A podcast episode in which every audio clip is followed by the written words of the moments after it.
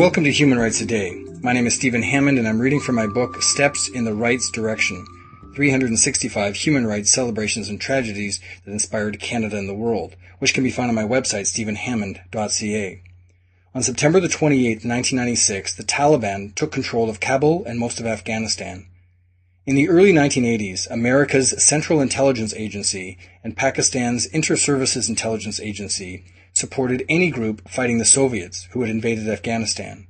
A group of ethnic Pashtuns from various regions of Afghanistan known as the Taliban received tens of thousands of tons of American weapons and ammunitions.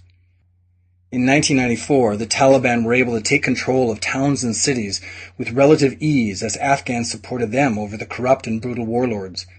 That year, they captured Kandahar city and the surrounding provinces with very few casualties. Within two years, they had control of two-thirds of the country.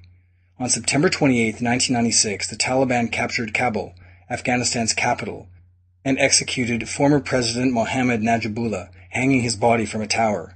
Only Pakistan, Saudi Arabia, and the United Arab Emirates would recognize them as the legitimate government.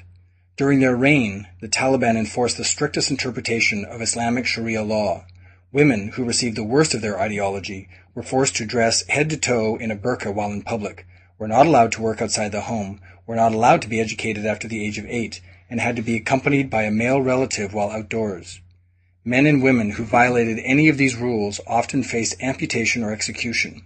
In 2001, members of the American and British military attacked Afghanistan for its role in supporting Osama bin Laden and Al Qaeda. Since then, an international force that includes Canadian troops has been attempting to stabilize the country. That was September 28, 1996. If you'd like to hear a human rights story each day, be sure to click on the subscribe button and I'll tell you another story tomorrow.